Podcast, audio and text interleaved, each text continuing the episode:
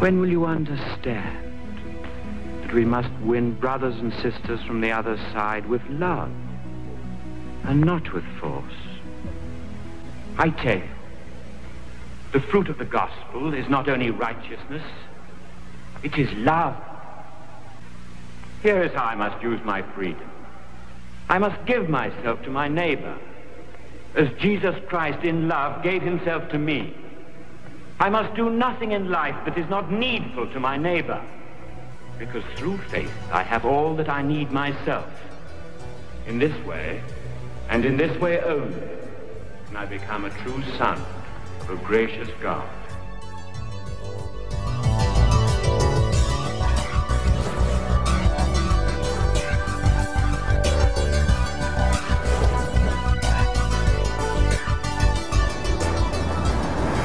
There are two questions that often arise when discussing the Reformed view of man and salvation, particularly from people who are used to viewing the subject from a humanistic or Arminian perspective.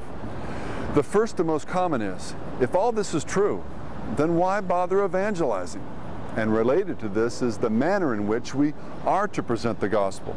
If man is spiritually dead and completely unable to choose life, how are we to present God's good news, the offer of eternal life through Christ? Let's look at each of these issues in turn. First, why evangelize? If God has an elect and they're already predestined to come to Christ, why do we need to do anything to help make it happen? Well, we evangelize because God's commanded us to. If God is God and we are His creatures, the fact that He says to do it is enough. Well, first of all, we should evangelize if for no other reason, simply because Christ said do it, okay? If there was no logic, no rhyme, no reason, if we had nothing but the simple command, go therefore and preach, that's why we should evangelize, number one. But then secondly, uh, a more comprehensive answer is that evangelism is the mean by which God has purposed to bring his will to pass. And so the God of the ends is also the God of the means. And what are the means that God has ordained? God is pleased to use human means to accomplish glorious, divine, and eternal ends. And we have the incredible privilege of being co laborers with Christ in bringing to pass the greatest, most glorious ends imaginable the redemption of all of God's elect. God has intended to save men through the means of mortal human beings. It's absolutely astounding that God would use um, a weak, frail, sinful human being to testify to the Lord Jesus Christ.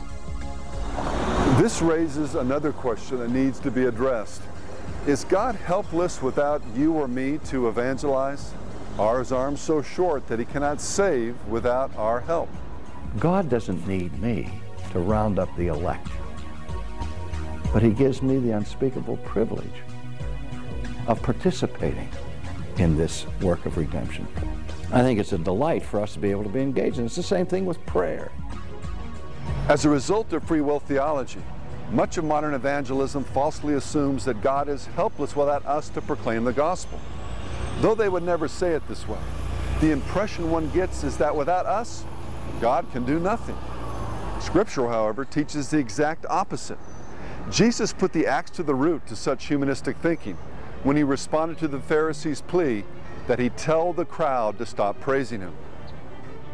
But he answered and said to them, I tell you that if these should keep silent, the stones would immediately cry out. In the same way, his cousin John the Baptist rebuked a crowd for only trusting in their religious heritage. For I say to you that God is able to raise up children to Abraham from these stones. It is our duty, sir, as Christians, to attempt the spreading of the gospel by speaking to these heathen nations. Mr. Carey, Mr. Carey, calm yourself down. If it pleases God to save the heathen, he shall do it without your aid or mine. Fortunately, William Carey didn't listen to that church leader, Some friends helped him start the English Baptist Missionary Society, and under its auspices in 1793, he sailed for India and became the greatest and most versatile Christian missionary sent out in modern times. Carey was a Calvinist. Evangelism is a responsibility and a privilege. Arminians sometimes think that if the church embraces Calvinism, evangelism will die. However, when you consider that many of the greatest preachers and evangelists in history were Calvinists, this fear can be seen as unwarranted. In section 1, we gave a short list of these men. If time would permit, we could spend hours, even days, naming off others. Who would ever charge Jonathan Edwards or Spurgeon or Whitefield or J.C. Ryle or John Piper or Dr. Kennedy with being slothful in their responsibility to evangelize? Well, no one. At least no one in their right mind. If we look at the history of the United States, we see that our greatest revivals, the most impressive ones in our country's history, uh, were produced uh, through the sovereignty of God uh, by people who were committed to the doctrines of grace. The first Great Awakening in the 1740s, 1730s, and 40s with Jonathan Edwards and George Whitefield were remarkable outpourings of God's grace. And they were outpourings of God's revival by people who proclaimed the doctrines of grace. You know, the standard knock on Calvinism is that it undermines the reason for evangelism, that if God has already chosen him, there's no reason to evangelize. But the fact is, the greatest evangelists in the history of the church have, for the most part, been Calvinists. George Whitefield, certainly one of the greatest evangelists in the whole history of the church and one of the founders of America, really, a Calvinist uh, who led a huge number of people to Jesus, and others have been as well. So the reality is that a man's more likely to preach the gospel when he knows that God has already sovereignly chosen to make him a success at his efforts uh, than he is if it's just based on human will. The fact is, not only does Calvinism, with its high view of God, demand that we obey the Lord and take the gospel to the four corners of the world, it also guarantees our success in the enterprise. Because we know that He has ordained that His elect, those that will believe, will be saved through the foolishness of preaching, we can have every confidence that as we obey the Lord in both prayer and proclamation, his word will not return void, but it shall accomplish what he pleases, and it shall prosper in the thing for which he sent it. Now on to the second question. In light of these truths, how and to whom should we present the gospel? The answer to the second part of that question is really quite easy. We're to be ready instant, in season, and out of season to present the gospel to everyone we meet, or, as Jesus put it, go into all the world and preach the gospel to every creature. At this point, the Arminian will often ask, why every creature? If God is only going to save his elect, why waste your time sharing with people who've not been appointed unto salvation? Well, quite simply, God doesn't tell us who the elect are. When people say, why preach the gospel to every creature if only the elect are going to respond, there are two answers. First of all, it is part of the indictment against the lost that the gospel is preached to them and they don't respond, number one. And number two, uh, part of the gospel is its, its leavening effect in the culture as a whole. So even unsaved men are affected by the gospel that seeps into their lives. A man once came to Charles Spurgeon and said, if I believe like you, Mr. Spurgeon, that God saves some and passed by others, I'd give up preaching. To this Spurgeon replied, God has called me to preach His word, and if I knew that all the elect had a yellow stripe painted down their backs, then I would give up preaching the gospel and go lift up shirt tails.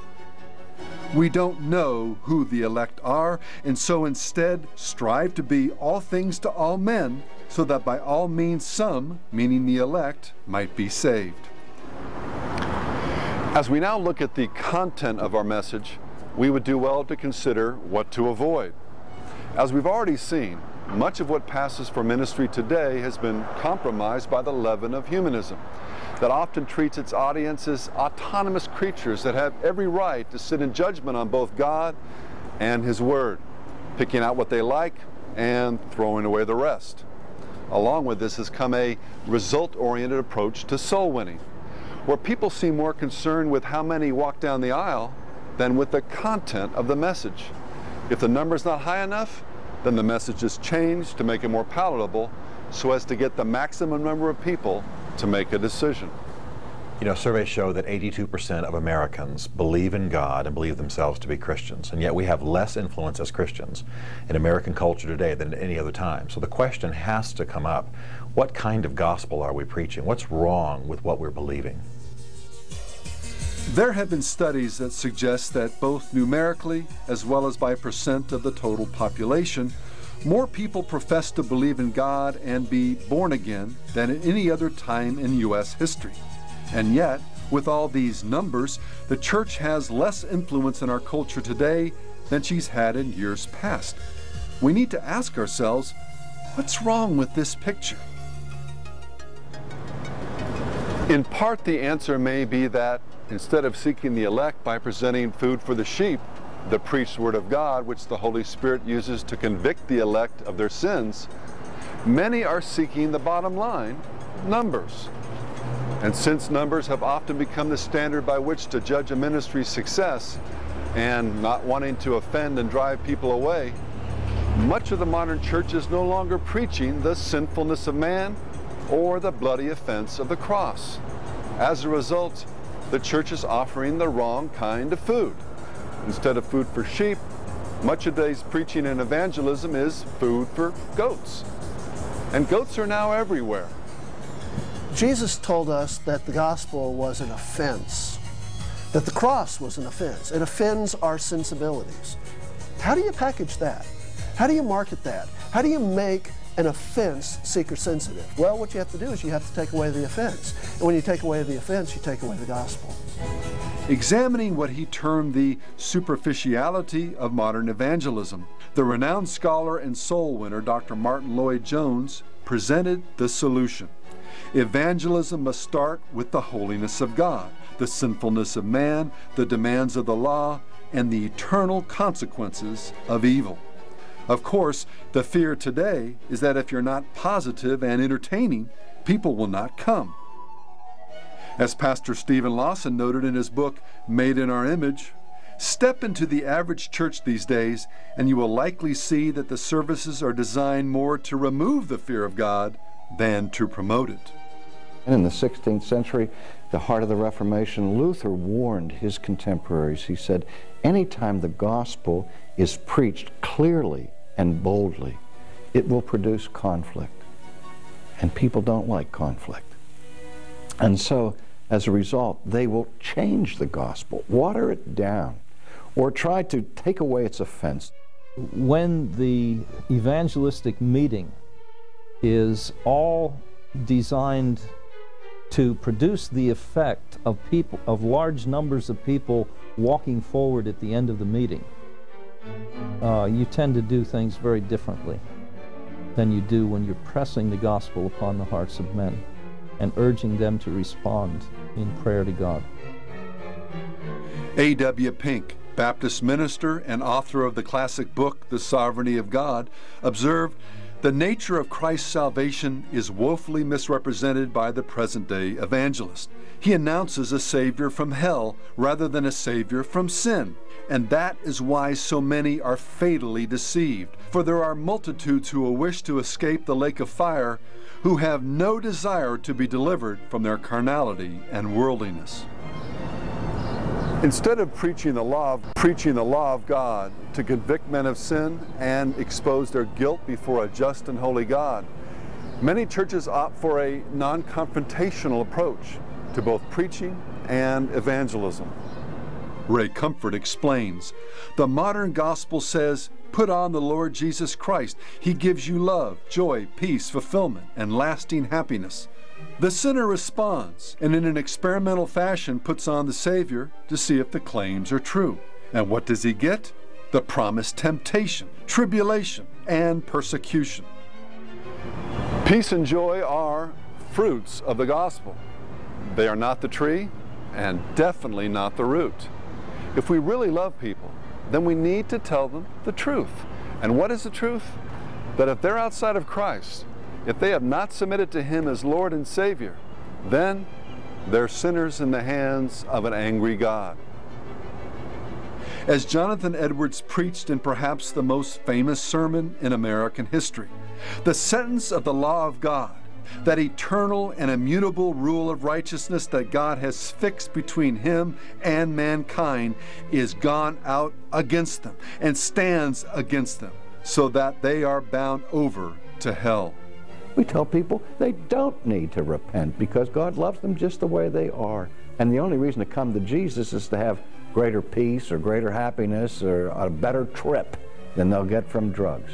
That's not the gospel at all. God is love, but God is not promiscuous love. Promiscuity throws love around sentimentally without discretion or discernment. God's not that way at all.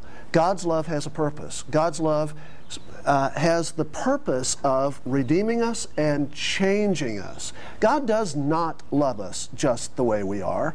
God loves us so that we can be what He wants us to be. You know, the standard evangelistic approach is to tell non-believers God loves you just the way you are. Well, a, a wise non-believer is going to say, well, if God loves me the way I am, why should I change? We've got to get rid of that kind of humanistic nonsense. The goodness of the gospel, the good news, becomes truly good only in direct relation to the bad news that it comes to address that all of us have sinned and fallen short of the glory of God, that we have violated God's righteous standards more times than we can number, that the wages of our sin is death, and that the holy anger of God abides against us in anticipation of the day of wrath and revelation of the righteous judgment of God when all those whose names are not written in the Lamb's book of life will be cast into the lake of fire. Without understanding the depth of our sin and our offense against a thrice holy God, the good news becomes the okay news, just another 12 step program in our modern therapeutic culture. Martin Luther understood this. He explained that presenting a cure without explaining the disease was a trick and device of the arch enemy of man. Satan, the God of all dissension, stirs up daily new sects. He has raised up a sect such as teaches that men should not be terrified by the law, but gently exhorted by the preaching of the grace of Christ.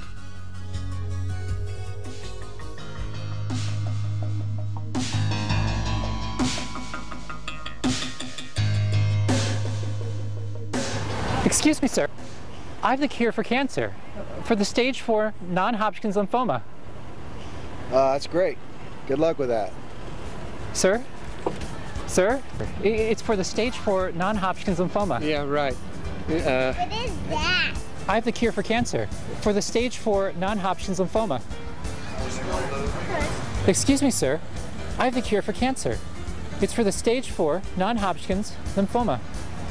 I'm proud of you. Thank you. In this test tube, I have the cure for cancer. I, I have the cure for cancer. It's for the stage 4 non-Hodgkin's lymphoma. The, the stage 4 non-Hodgkin's lymphoma. It's for the stage 4 non-Hodgkin's lymphoma. I don't have cancer, thanks. Uh, I don't have cancer, so thanks very much. But I wish you the best, and, and hopefully you'll find somebody that you can help. Thank you. Uh, that that's great. Got to get to another spot. But it's for the stage 4 non-Hodgkin's lymphoma.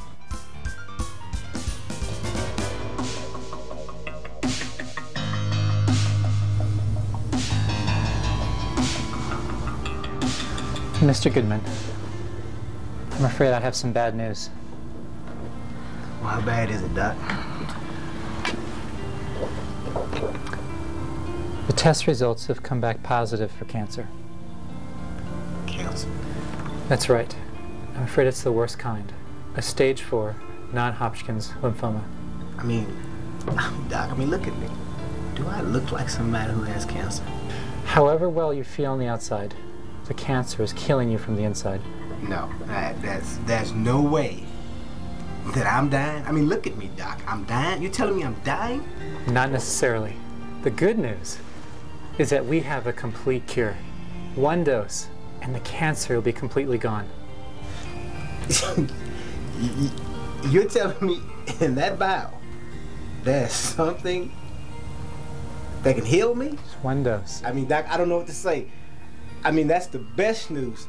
I mean, that is the best news that you could ever told me. One of the most important and sadly often ignored keys to effective evangelizing is showing people that they're dead in trespasses and sins, a walking corpse in desperate need of a resurrection. And the primary means that God has appointed to bring men to an awareness of the sin and death that rages in their very being is through His law, the Ten Commandments. Like a CAT scan that can find the silent killer, the cancer, or the clogged artery. The commandments reveal the true state of our souls. So, what the law of God does is it provides us with the guideline, the plumb line, the, the, the, the, reality check that enables us to hold the line and to produce something that is genuinely and objectively good rather than just subjectively good. We study the law of God because the law reveals to us not only the righteousness of God and His holiness, but by contrast, it stands as a mirror. I look in the mirror of God's law and I realize my utter helplessness in and of myself. Much of the church today, unlike the church of decades and centuries past, has a definite problem with the law of God as found in the Ten Commandments. Many believe it to be antiquated, harsh, or part of the Old Testament and therefore of no use to New Testament Christians.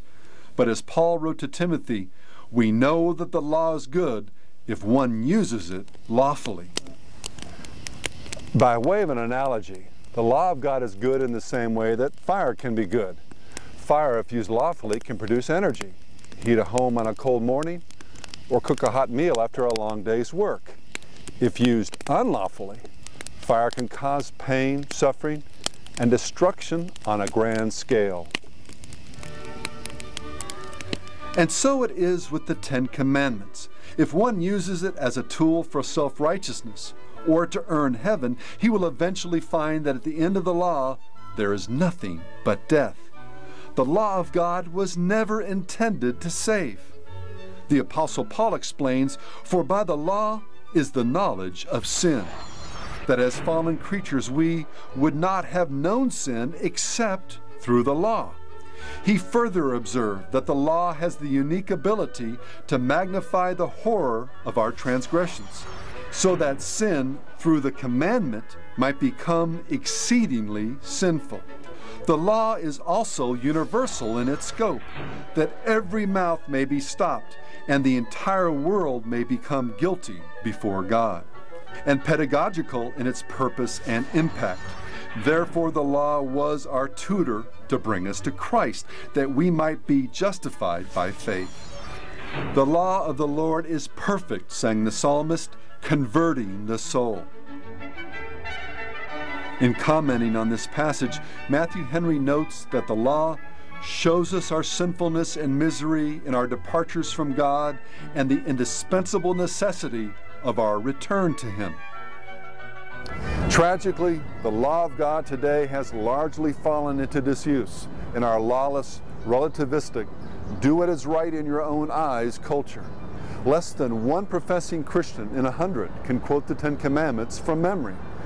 And in perhaps one of the greatest ironies of our time, Christians rally by the thousands to support the posting of the Ten Commandments in a courthouse, even while the law is missing from their hearts and pulpits. It's for this very reason that renowned evangelist and author Ray Comfort calls the preaching of the law that brings the knowledge and conviction of sin hell's best kept secret.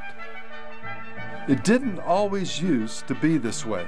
St. Augustine observed, Sin cannot be overcome without the grace of God, so the law was given to convert the soul by anxiety about its guilt, so that it might be ready to receive grace.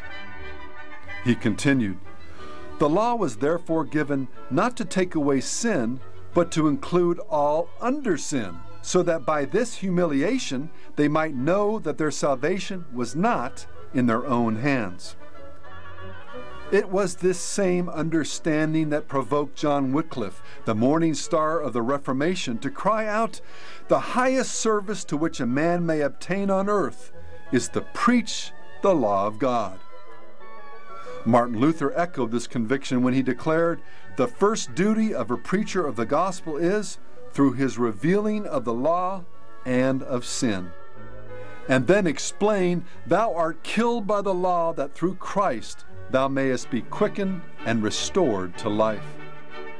Quoting again Dr. Martyn Lloyd-Jones, the essence of evangelism is to start by preaching the law. And it is because the law has not been preached that we have so much superficial evangelism.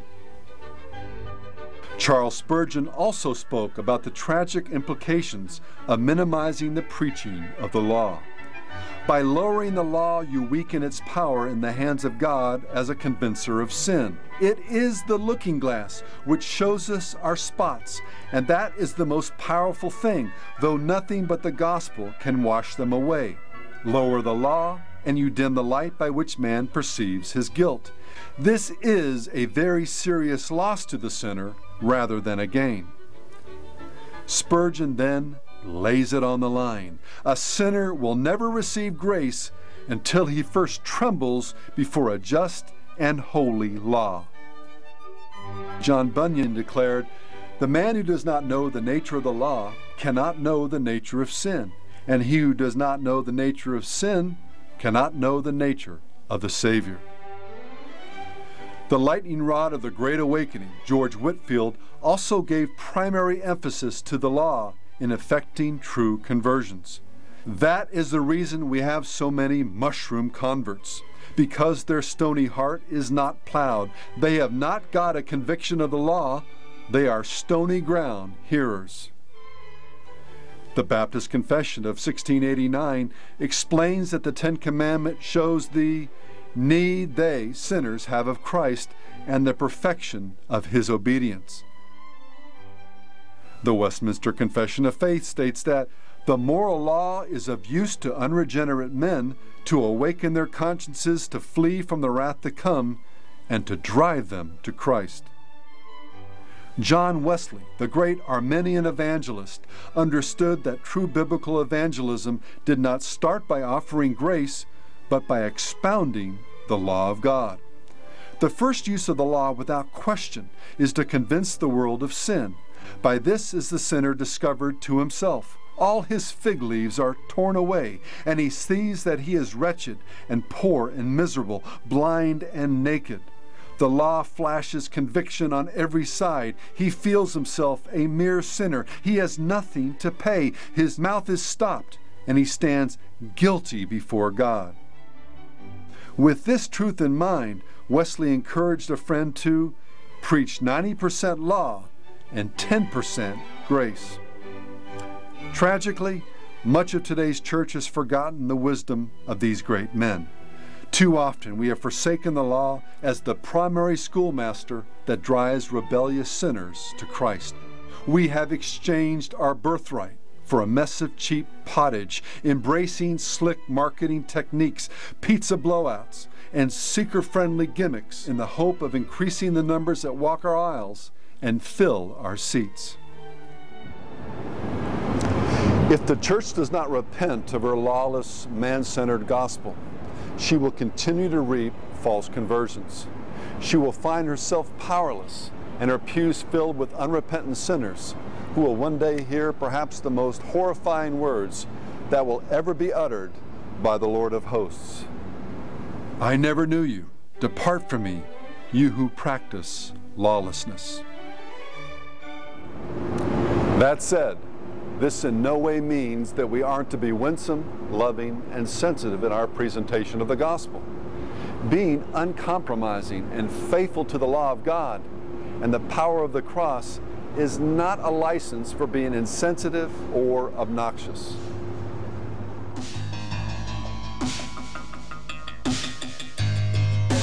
You know, the problem with the church today is that we're preaching a costless gospel, right? Where Jesus loves you just the way you are. Well, we need to be teaching that they need Christ here, by preaching the law of God. Here, let me show you what I mean. Hey, you got a second? Yeah. Was was that girl your wife? no, she's not. Why?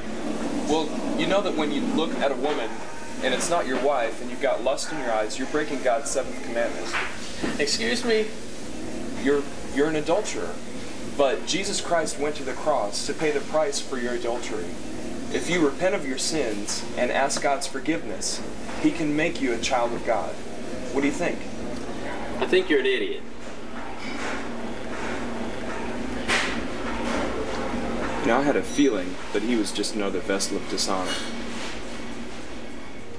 In direct contradistinction to this unpleasant scenario, the prophet Isaiah painted a very different picture of how the gospel should appear. How beautiful upon the mountains are the feet of him who brings good news, who proclaims peace, who brings glad tidings of good things, who proclaims salvation, who says to Zion, Your God reigns. It was said of Jesus, the greatest evangelist who will ever live, that the common people heard him gladly. So, how can we see our gospel shod feet be made truly beautiful? How can we ensure that our ambassadorship is faithful to both God and His truth, and yet is gracious and winsome at the same time? So much so that the people we minister to can hear us gladly. While not necessarily exhaustive, and in no particular order as far as importance, let's close by considering nine important keys to biblical evangelism. Number one, pray for and love the people to whom you bring the gospel. As Christians, we really need to get involved in prayer. Prayer for the unsaved, prayer for the lost. It's not enough to just say, Thy will be done, and just hope that God will somehow reach people who don't know Him. They won't. Even Jesus prayed for people who didn't know Him. He said not just the disciples was He praying for, but the people who would come to know Him through their, through their word.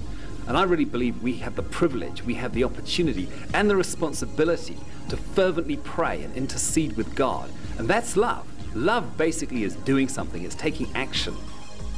Number two, strive to reflect the nature and truth of God in your life and character. Sometimes the greatest evangelism happens when we are just living our lives, you know, just being Christ like, building up a, a reputation of reflecting Christ. I think 2 Corinthians 3 2 puts it best. We are to be living epistles, being known of by all men. Number three, ask God for wisdom. Proverbs 11:30 says that the one who wins souls is wise. Well, no doubt working with God to see people saved is a wise career choice. The scripture speaks of benefits, retirement benefits if you will, concerning a better resurrection in Hebrews 11:35. So doing evangelism and partnering with God to reach souls is just a wonderful way to go. But Hebrew is a notoriously ambiguous language. And this verse can just as easily mean that it takes wisdom to win souls. We're called to be as gentle as doves, but as wise as serpents. And nowhere is this more necessary than in the art of ambassadorship, particularly when you find yourself amongst wolves. Knowing when to answer a fool according to his folly and when not to is just one example of our great need for wisdom. Number four, as we've already seen, present the law of God. Number five, sow the Word of God, most specifically, the good news of the atonement, the cross of Calvary. Now, the Bible says that Jesus was the Word made flesh. And Jesus said that if He, the Word, be lifted up, He would draw all men unto Himself. Now, that carries within it the power, and with the Holy Spirit's help, to produce faith. Number six, be a vessel of the Holy Ghost through both your life and your testimony. Whether I'm sharing the gospel in a preaching context or if I'm sharing my faith one on one, I just find that God wants to use me. Sometimes feeling inadequate or frail. This is really a good thing because the Bible tells us that we're jars of clay. We are frail vessels, but we can be conduits of His presence and of His glory not only with our words, but with our lives. When people are watching us, when no words are coming out of our mouth and people are marking us from a distance, the glory of God, the presence of God can flow through us to touch people's lives so that they can come to Christ. You know, really, Satan is the one we struggle with. 2 Corinthians 4 4 says that he has actively blinded the minds of the unbelieving so that they might not see the light of the gospel who is Christ. Christ is the image of God. And through that blinding, there's no doubt about it that people don't have a testimony. It's the word of our testimony and a changed life that actually shows people the impact of the gospel.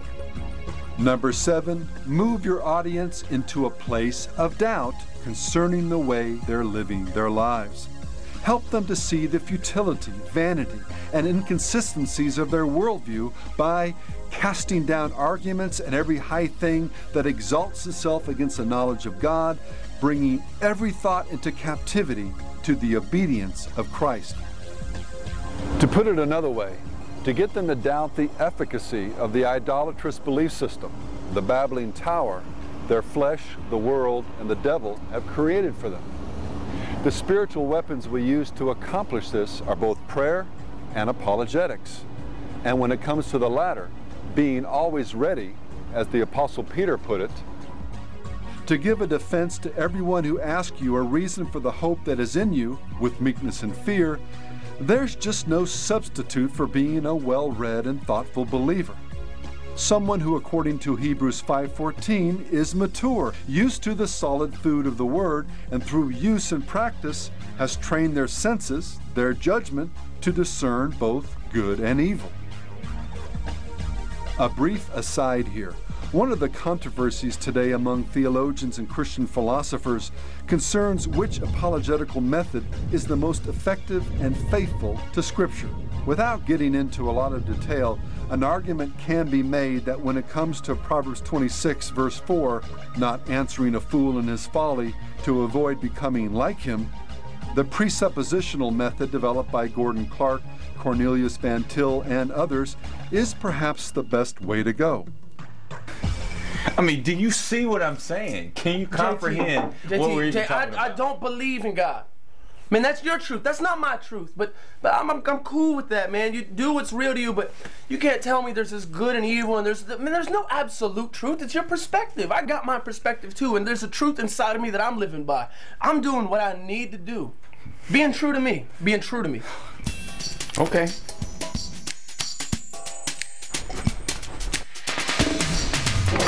Hey, what are you doing? Dude. Dude, what are you doing? Bro, that's my stuff. What are you doing? No, hey, listen, just put, hey, put it back. Hey. Dude, those are my brand new shoes. Hey, put my, my mom got me that. What do you, what do you, what do you do? Yeah, man, I'll holler at you later. See you. Dude, you can't just come in here and take my stuff. I can't. You judging me? Man, look, I'm just doing what you said, you know, following my heart. You got some nice stuff. I need some nice stuff.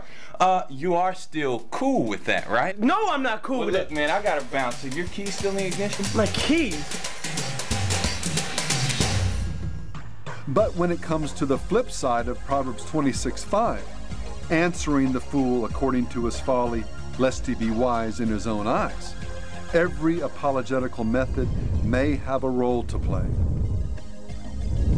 As we follow in his footsteps and practice incarnational Christianity, entering into the world of the unbeliever, we relate to people on whatever level we can. Yes, in our hearts we understand that their questions and doubts are ultimately expressions of their own sinfulness and rebellion. But as we love people and connect with them, as we pray for them and carry the living water of the gospel to them through the vessels of our lives and the words of our testimony, and as we challenge them with the truth of God's word while looking for ways to engage them in a conversation about eternal things, we become a conduit for the grace and the mercy of God. We are never to trust in our evangelistic abilities or our apologetical skills. We trust in the God above, beyond, and behind all these things. Closely related to this is our next point. Help your audience acknowledge the truth that God has already placed in their hearts, but that they are desperately working to suppress in their unrighteousness. Again, take great confidence in knowing that deep down, and very possibly now gushing to the surface, they know what you're saying is true. In teaching on this truth to a Christian audience, I'll often use a jack in the box as a visual aid. Picture Jack as the truth, the knowledge that Jesus is Lord and that we're not, that we're all sinners in desperate need of a Savior, and that Jesus is that Savior. In his fallenness and his sinful desire to be his own God, to do what's right in his own eyes, the unregenerate person squeezes Jack down into the box of his heart and then sets out to do everything he can to forget that Jack's down there. But as we love and pray for them and faithfully do the work of an ambassador, as we've discussed, we, meaning you and the Holy Spirit, are turning the crank on their heart box, waiting for the tumbler to click and for Jack to pop out. And lastly, number nine, clearly challenge your audience to repent and believe the gospel, to be reconciled to God. The Bible tells us that no one is seeking God. The lost are not seeking God. God Himself is seeking the lost. And our part in evangelism is to tell people what God requires of them, which primarily is to repent. It's to change your mind about the good news of the gospel. Our job as Christ's ambassadors is to strive to be faithful and to grow in all nine areas as much as we can. What happens as a result of our ambassadorship, however, is up to God. Some of those you minister to may experience the mercy of God in regeneration, repentance, and salvation. Others may leave with seed planted for another day of watering and eventual harvest. And there may be some who only experience God's anger, who leave with hearts all the more hardened, with the truth pushed and locked back down into their heart boxes, waiting for the day when God will bring it forth and judge the secrets of men's hearts through Jesus Christ. All three of these potential scenarios bring glory to God and are the righteous fruits of a successful ambassadorship. It's been well said that the chief end of man is to glorify God and enjoy Him forever.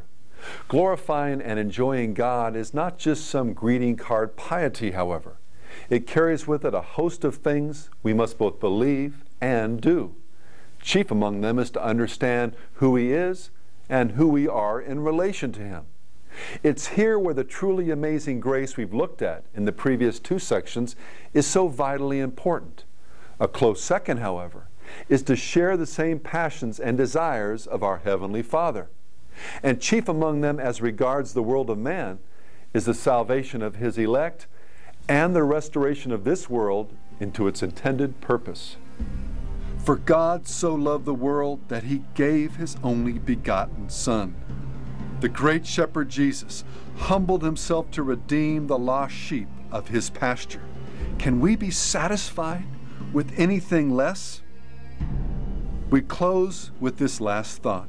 For better or worse, one characteristic of today's church, or at least the one in America, is the great interest in biblical prophecy and the events that will accompany the end of the age and the return of Christ.